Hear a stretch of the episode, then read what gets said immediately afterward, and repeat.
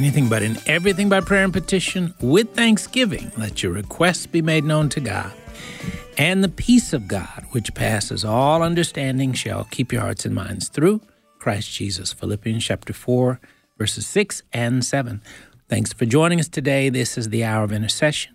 I'm Pastor Joseph Parker. We invite you to look with us to begin with in the book of Revelation, Revelation chapter 1, beginning at verse 1. This is a revelation from Jesus Christ, which God gave him to show his servants the events that must soon take place. He sent an angel to present this revelation to his servant John, who faithfully reported everything he saw. This is his report of the Word of God and the testimony of Jesus Christ. God blesses the one who reads the words of this prophecy to the church, and he blesses all who listen to its message and obey what it says, for the time is near. This letter is from John to the seven churches in the province of Asia. Grace and peace to you from the one who is, who always was, and who is still to come from the sevenfold Spirit before his throne, and from Jesus Christ. He is the faithful witness to these things, the first to rise from the dead, and the ruler of all the kings of the world. All glory to him who loves us and has freed us from our sins by shedding his blood for us. He has made us a kingdom of priests for God his Father. All glory and power to him forever and ever. Amen. Look, he comes with the clouds of heaven, and everyone will see him, even those who pierced him. And all the nations of the world will mourn for him. Yes, Amen. I'm the Alpha and the Omega, the beginning and the end, says the Lord God.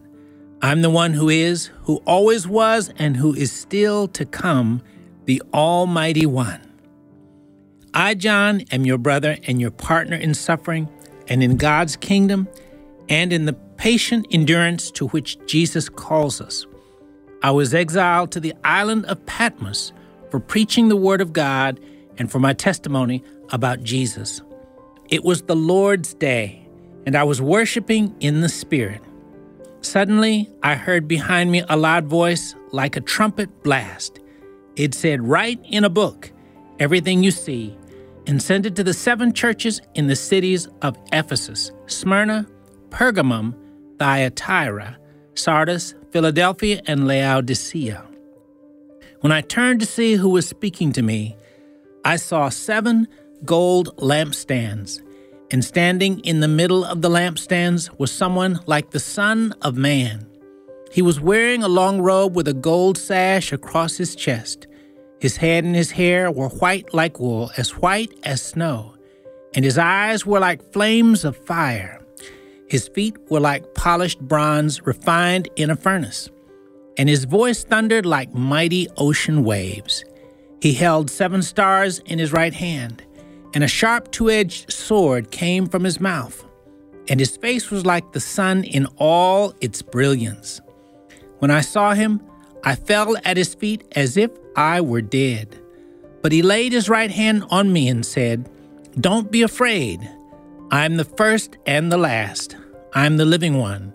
I died, but look, I am alive forever and ever, and I hold the keys of death and the grave.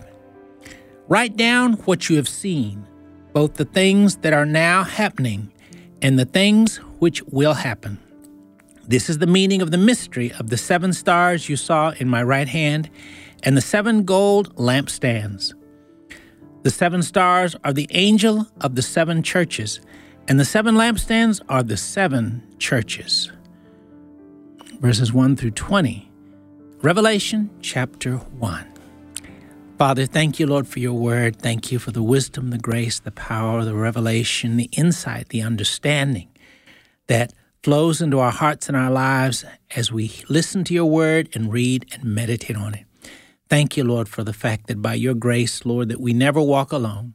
You let us know, never will I leave you nor forsake you. So we never walk alone, we never stand alone, but your presence goes mightily with us. Lord, empower us more and more to be the faithful hearers and doers of your word you've called us to be. Anoint us afresh with the spirit of prayer, the spirit of praise, worship, and thanksgiving, and help us to walk in these the wisdom of these. In Jesus' name we do pray. Amen. Thank you again for listening to the Hour of Intercession. Again, I'm Pastor Joseph Parker. Our producer is Isaac Jackson.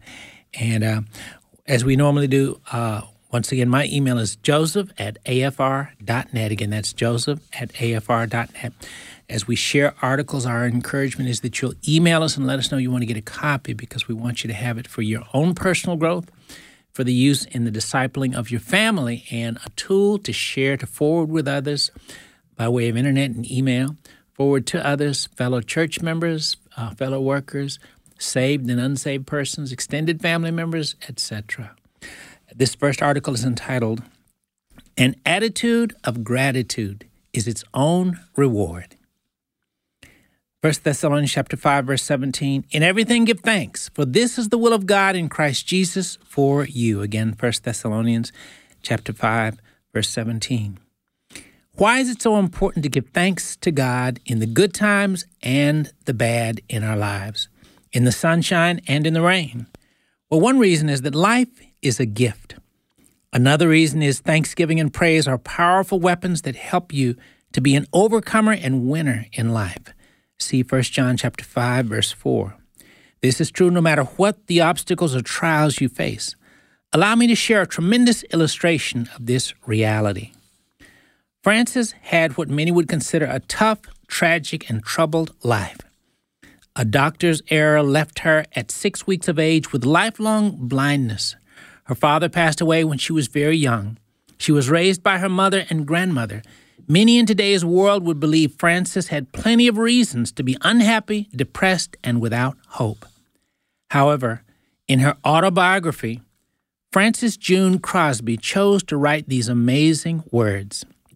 It seemed intended by the blessed providence of God that I should be blind all my life, and I thank Him for the dispensation. The doctor who had made the mistake later moved away. However, Frances wrote, If I could meet him now, I would say, Thank you, thank you over and over again for making me blind. Though many may conclude that living a life with blindness would be a sad, disappointing life, Frances considered it to be one of her greatest blessings. She considered her blindness to be a gift from God. She said, I could not have written thousands of hymns if I had been hindered by the distractions of seeing all the interesting and beautiful objects that would have been presented to my notice. By the way, many know Frances June Crosby so much better by the name Fanny Crosby, the great hymn and songwriter. Fanny Crosby blessed the church and the world with many songs that include Blessed assurance. To God be the glory. Redeemed. All the way my Savior leads me, and many, many others. She is a tremendous example of one who lived with a grateful spirit and with an attitude of gratitude.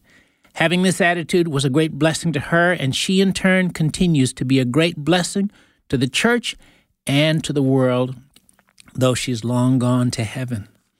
Make it your goal to thank God in all circumstances.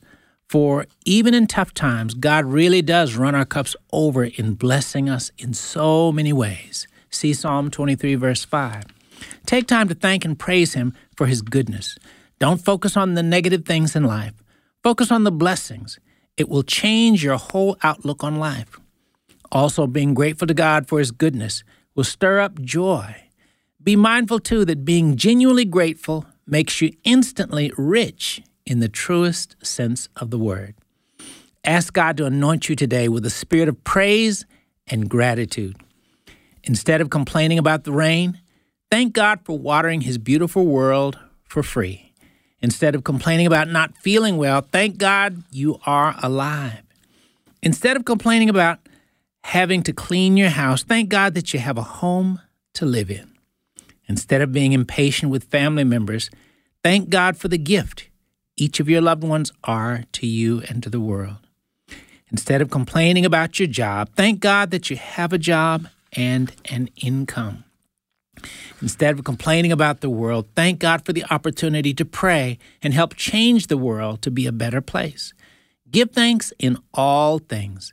And do remember this being a genuinely grateful person will bless you tremendously. Crosby lived out both the literal and biblical meaning of 2 Corinthians chapter 5 verse 7. But by doing so obediently, she became an example of Colossians 3:23 and gave her praise to God for thousands of tongues to sing. Praise and thank God daily and often throughout the day. Living life with an attitude of gratitude really is its own reward. Again, the title of that article an attitude of gratitude is its own reward. Again, an attitude of gratitude is its own reward. Hope that you'll find that and be mindful of that truth. Uh, we're going to at least start on this next article. Not sure that we'll finish it, but uh, we'll see.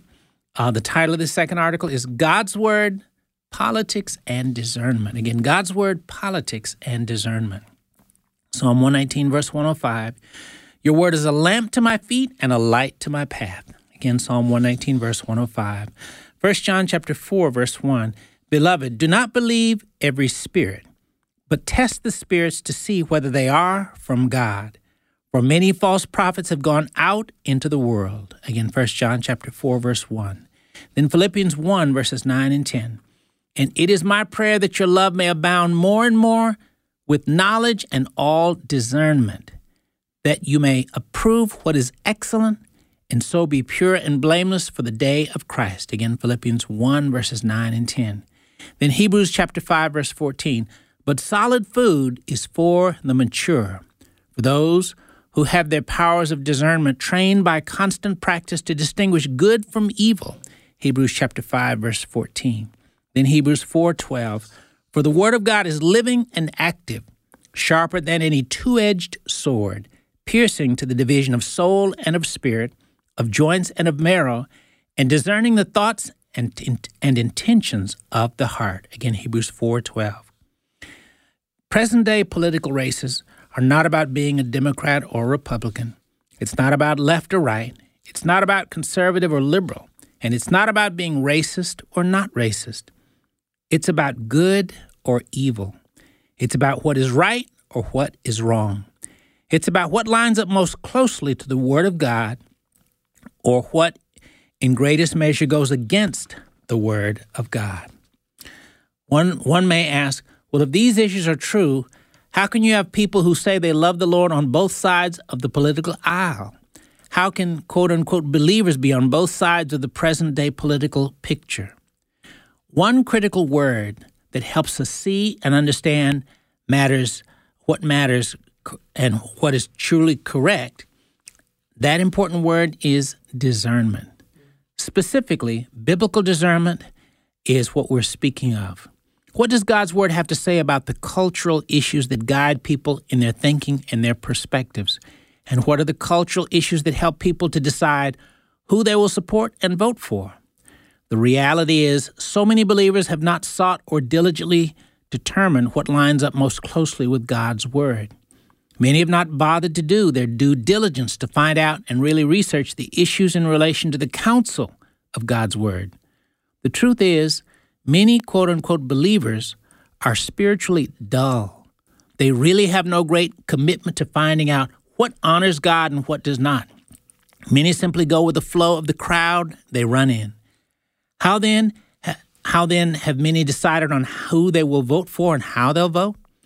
Sadly, Many have this determination not by prayer and the study of the Word of God in relation to issues, but have made their decisions based on personal preferences, their family, traditional political persuasions, their community's norms and perspectives, etc.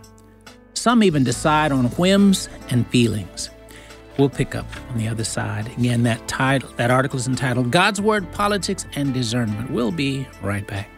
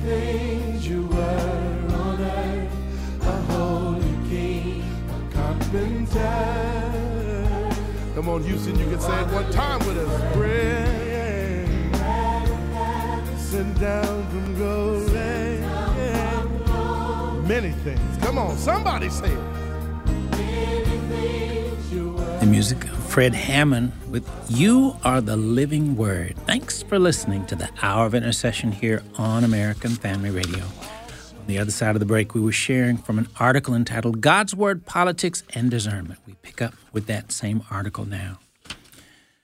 One critical word that helps us see and understand uh, matters correctly is discernment, specifically biblical discernment. What does God's Word have to say about the critical issues that guide people in their thinking and in their perspectives? And what are the cultural issues that help people to decide who they will support and vote for? The reality is, so many believers have not sought to diligently determine what lines up most closely with God's Word. Many have not bothered to do their due diligence to find out and really research the issues in relation to the counsel of God's Word. The truth is, many quote unquote believers are spiritually dull. They really have no great commitment to finding out what honors God and what does not. Many simply go with the flow of the crowd they run in. How then have many decided on how they wish to vote and for what they wish to vote? Sadly, many have made dis- determinations not by prayer and the study of the Word of God in relation to issues, but have made their decisions based on their personal preferences, their family traditional political persuasions, their community's norms and perspectives, etc. Some even, de- some even decide on whims and feelings. Sadly, some people vote for extremely shallow reasons. I don't like his looks. I don't like his personality. I don't like her wardrobe. These and other silly reasons. In reality, for too many, the Word of God has little to do, excuse me, the Word of God has little to no influence in their decision making. How tragic.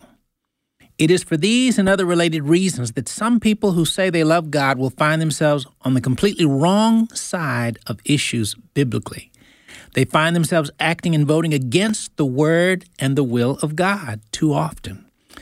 A true disciple and follower of Jesus Christ is to be guided by the word of God, period. Everything is to begin and end with the word of God in all of life. No other allegiance is to come before his or her commitment to Christ and God's Word. In the matter of lining up to support an issue or a candidate, it's the responsibility of a follower of Christ to find out what God's Word says about the matter. Once this person knows what the Word of God says about a given issue, this individual should decide where he or she stands so as to stand aligned with the Word of God. For the true follower of Christ, the Word of God always is the bottom line. Always. There are no perfect candidates running for any office in our nation. The only perfect man is Jesus, and he's not running for office. He is God, and we don't vote on that office.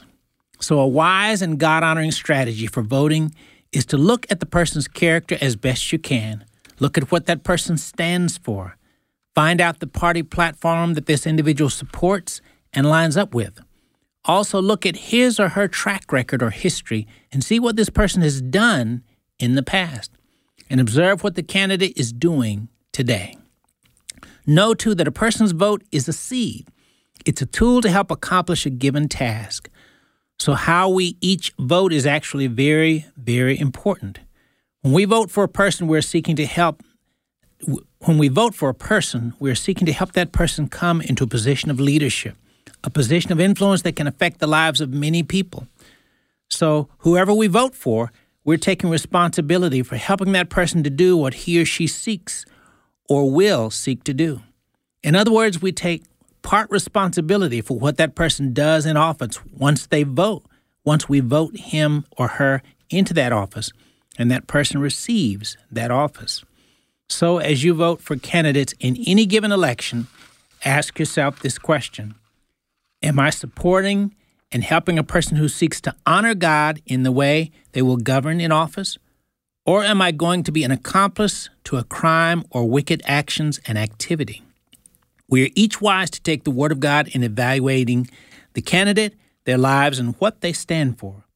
God's Word is the bottom line. Again, the title of that article is God's Word, politics, and discernment. Again, if you'd like to get a copy, simply email us joseph at afr.net. Again, that's joseph at afr.net for this and the earlier uh, article that we read as well. We pick up now reading through the Word of God, looking in the book of 1 Samuel, 1 Samuel chapter 6, beginning at verse 1. The ark of the Lord remained in Philistine territory seven months in all. Then the Philistines called in their priests and diviners and asked them, What should we do about the ark of the Lord? Tell us how to return it to its own country. Send the ark of God of Israel back with a gift, they were told. Send a guilt offering so the plague will stop. Then, if you are healed, you will know it was his hand that caused the plague. What sort of guilt offering should we send? They asked. And they were told, Since the plague has struck both you and your five rulers, make five gold tumors and five gold rats, just like those that have ravaged your land. Make these things to show honor to the God of Israel. Perhaps then he will stop afflicting you, your gods, and your land. Don't be stubborn and rebellious as Pharaoh and the Egyptians were. By the time God was finished with them, they were eager to let Israel go. Now build a new cart and find two cows that have just given birth to calves. Make sure the cows have never been yoked to a cart.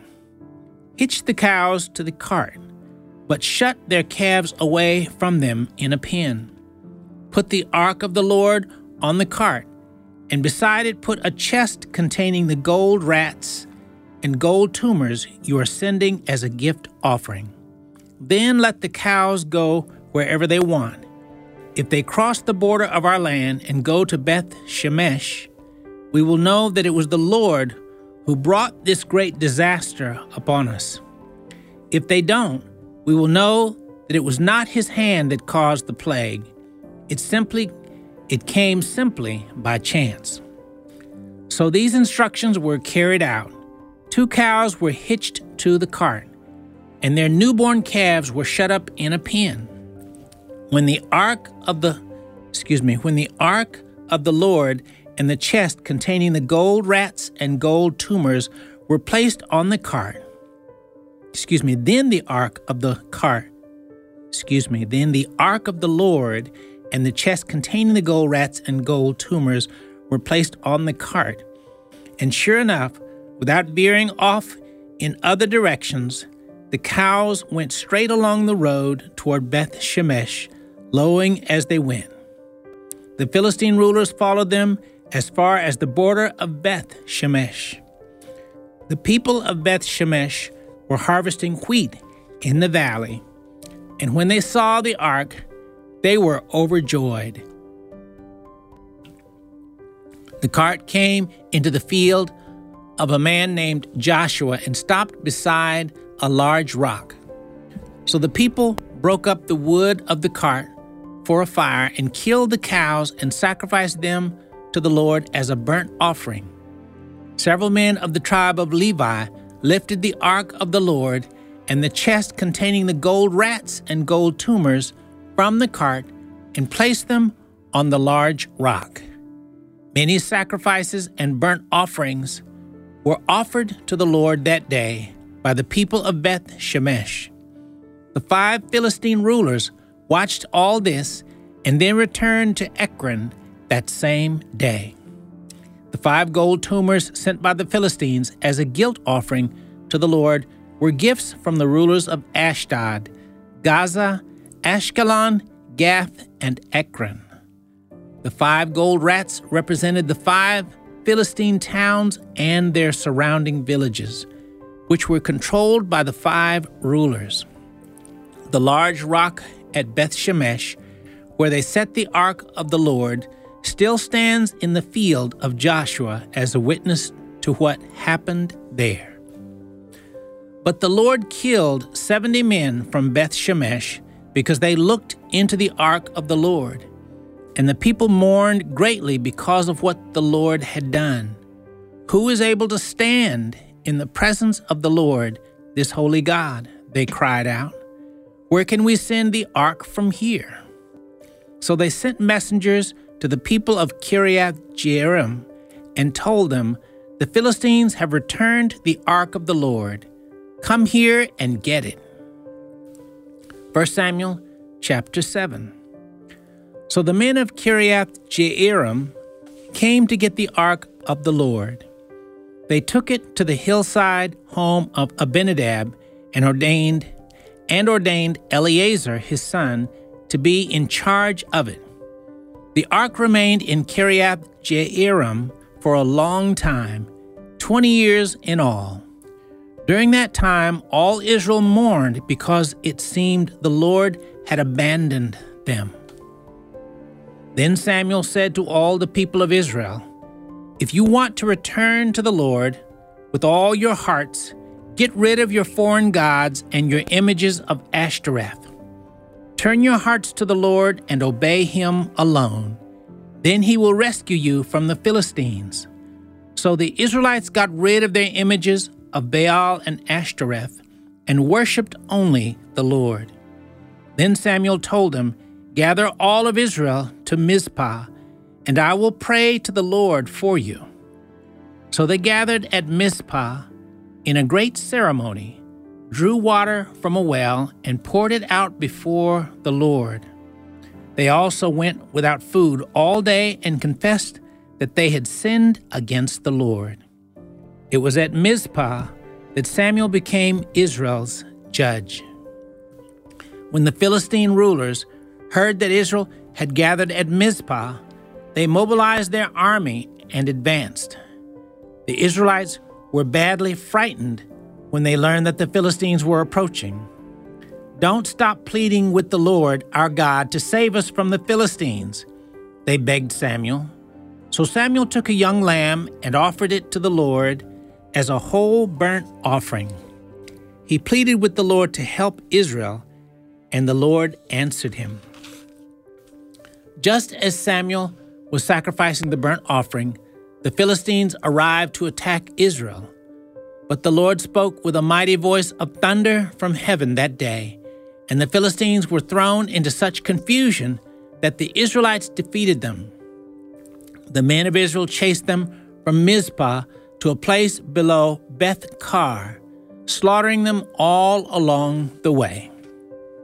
Samuel then took a large stone and placed it between the towns of Mizpah and Jeshanah. He named it Ebenezer which means the stone of help. For he said, Up to this point, the Lord has helped us. So the Philistines were subdued and didn't invade Israel again for some time. And throughout Samuel's lifetime, the Lord's powerful hand was raised against the Philistines. The Israelite villages near Ekron and Gath that the, Philistine, that the Philistines had captured were restored to Israel along with the rest of the territory that the Philistines had taken.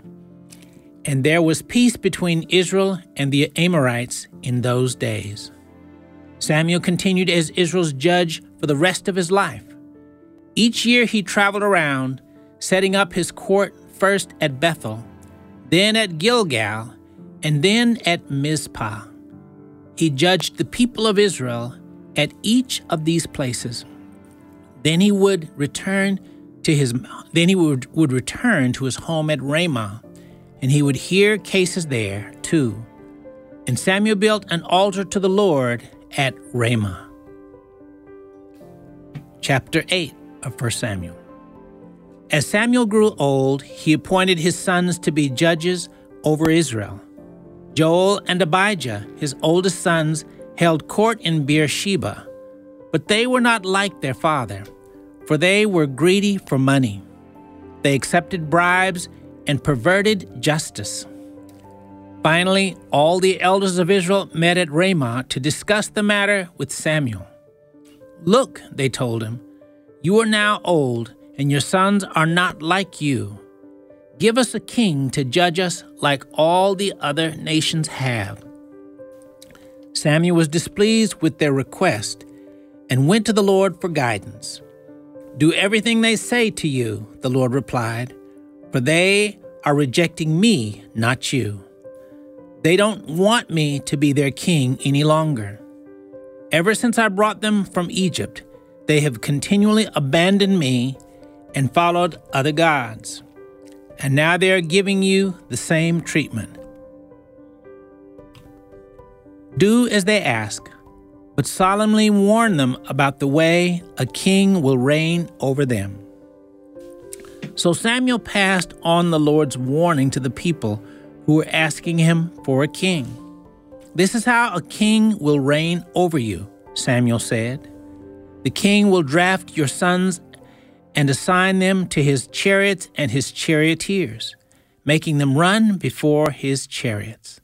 Some will be generals and captains in his army. Verses 1 through 11. 1 Samuel chapter 8. You're listening to the Hour of Intercession as we're reading through the Word of God. We'll be back.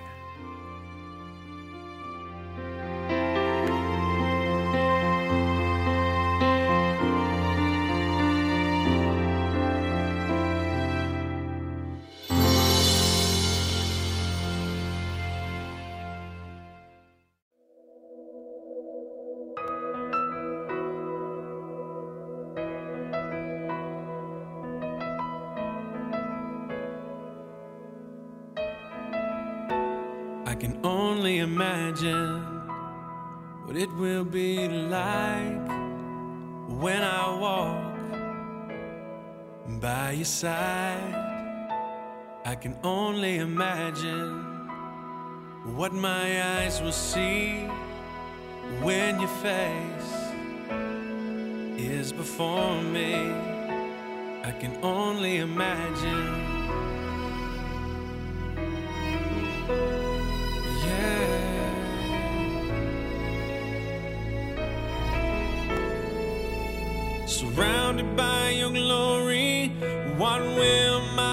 Feel? Will I dance for you, Jesus? Or in awe of you be still? Will I stand in your presence? Or to my knees will I fall? Will I sing hallelujah? Will I be able to speak at all? I can only imagine. I can only imagine.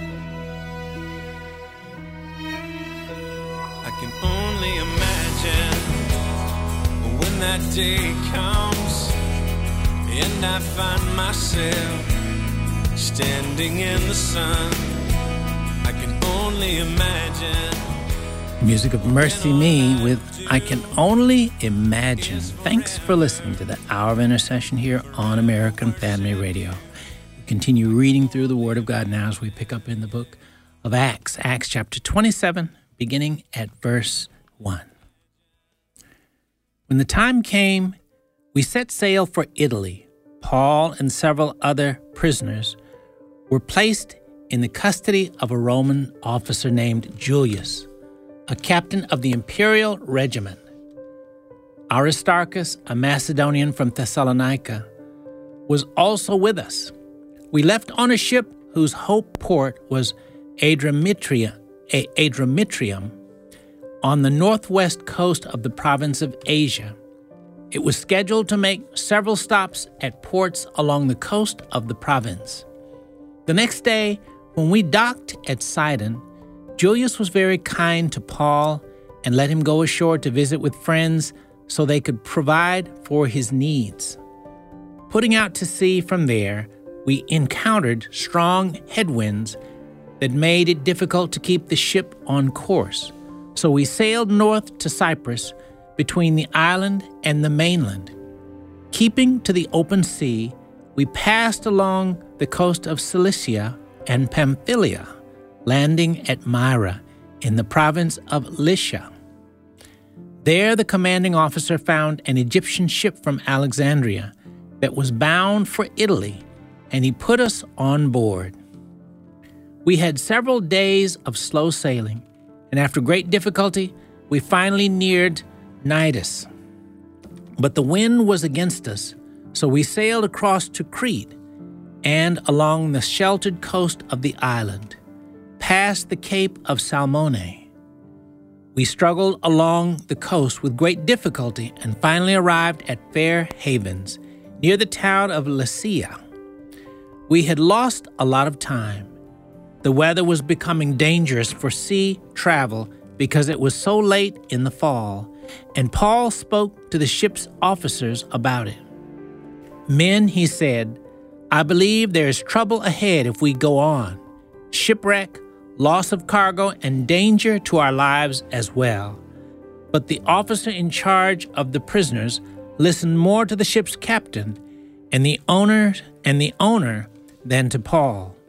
And since Fairhaven was an excuse me, and since Fairhaven was an exposed harbor, a poor place to spend the winter, most of the crew wanted to go on to Phoenix, farther up the coast of Crete, and spend the winter there. Phoenix was a good harbor with only a southwest and northwest exposure. When a light, bin, when a, when a light wind began blowing from the south, the sailors thought they could make it. So they pulled up anchor and sailed close to the shore of Crete. But the weather changed abruptly, and a wind of typhoon strength called a northeaster burst across the island and blew us out to sea. The sailors couldn't turn the ship into the wind, so they gave up and let it run before the gale. We sailed along the sheltered side of a small island called Cauda, where with great difficulty we hoisted we hoisted aboard the lifeboat being towed behind us.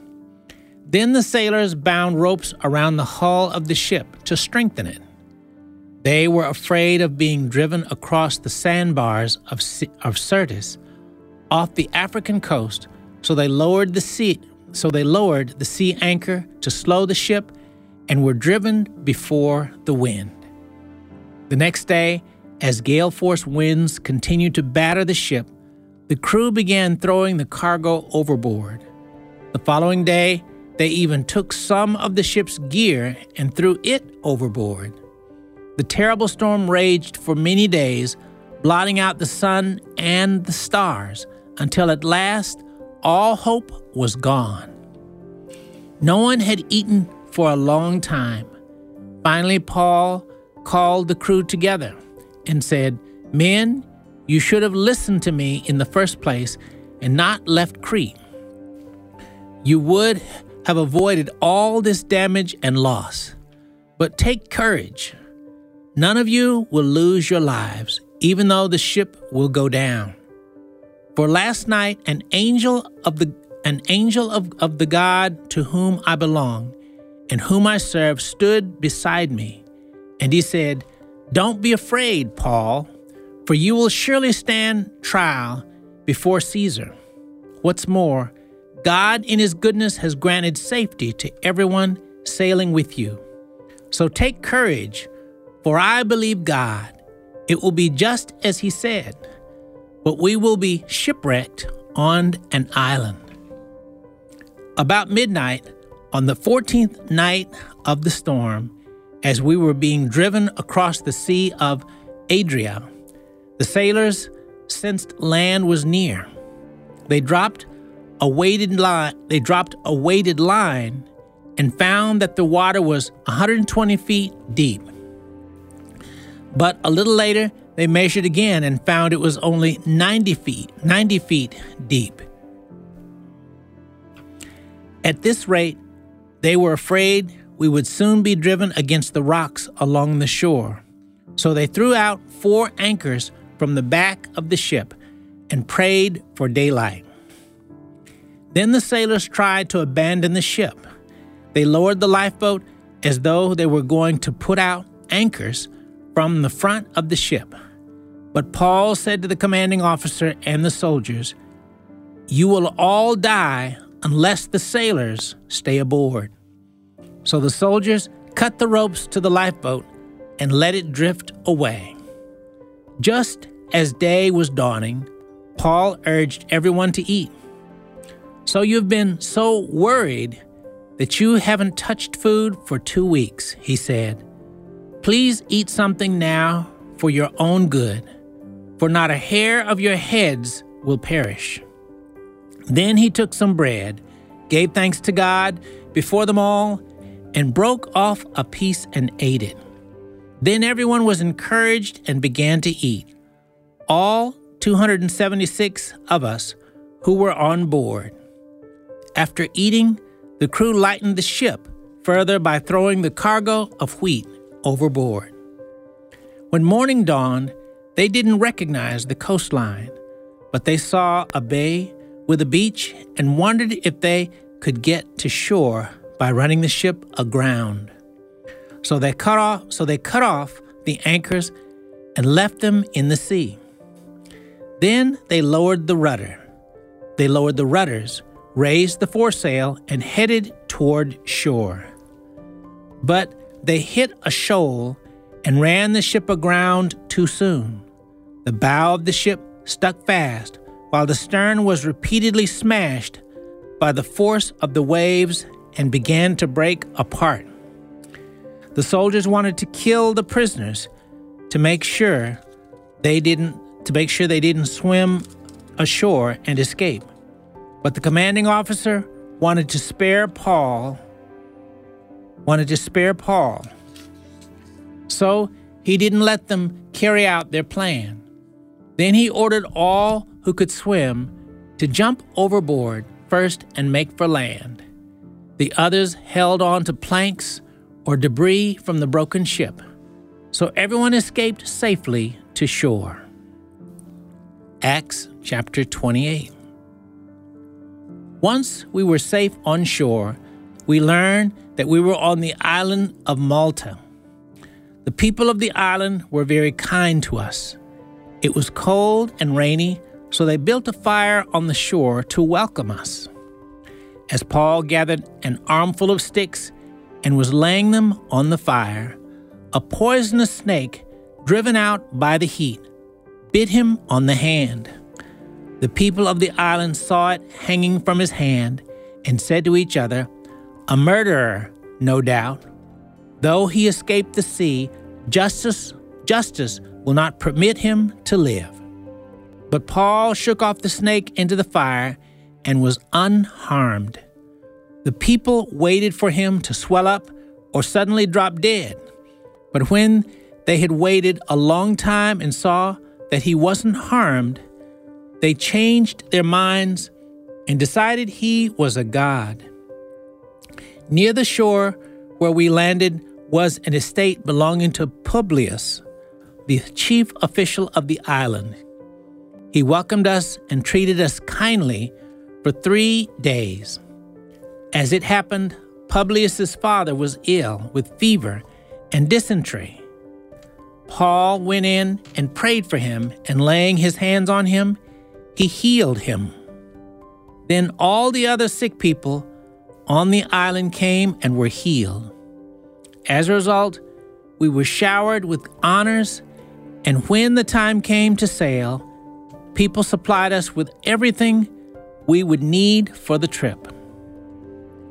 It was three months after the shipwreck that we set sail on another ship that had wintered at the island, an Alexandrian ship with the twin gods as its figurehead. Our first stop was Syracuse, where we stayed three days. From there, we sailed across the Rhegium. A day later, a south wind began blowing. So the following day, we sailed up the coast to Puteoli. There, we found some believers who invited us to spend a week with them, and so we came to Rome. The brothers and sisters in Rome had heard we were coming, and they came to meet us at the Forum on the Appian Way. Others joined us at the three taverns. When Paul saw them, he was encouraged and thanked God when, he, when we arrived in Rome, Paul was permitted to have his own private lodging, though he was guarded by a soldier. Verses 1 through 16, Acts chapter 28. You've been listening to the, the hour of intercession as we've been reading through the Word of God, and as we normally do before we end the broadcast. If you're listening today and you have never made the eternally critically important decision of inviting Jesus Christ to come into your heart and to become the Lord and Savior of your life, today is a good day, a great day to make that eternally important decision. Would you now, from your heart, pray this prayer and fully commit your heart and life to the Lord and, and be saved and receive Him? Simply pray this prayer with me from your heart, if you would. Lord Jesus, thank you for loving me so very much that you came into this world a long time ago. You lived. You died on the cross to pay for all our sins. Three days later, you rose up from the dead so that I could be saved. Lord, I confess I've sinned and done wrong in many, many ways. Lord, I repent and I turn from all the wrong I've done. Forgive me, Lord, for all the wrong things I've done. Lord Jesus, come into my heart. Be the Lord and Savior of my life. In your word, you told us, whoever calls on the name of the Lord shall be saved. Right now, Lord, I'm calling on your name. Lord, save me, fill me with your spirit. Help me to follow you all my life. Thank you, Lord, for saving me. In Jesus' name, amen.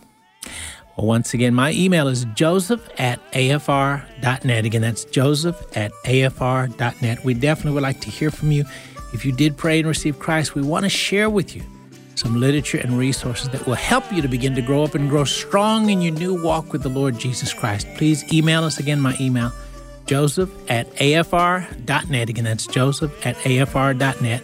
Same email if you wanted to get copies of the articles we shared. Again, the two article titles were An Attitude of Gratitude is Its Own Reward, the first article, and the second article, God's Word, Politics, and Discernment. We'd be glad to send one or both copies to you. Again, my email, joseph at afr.net. Thanks for listening to the Hour of Intercession. Please pray much for this ministry and the American Family Association.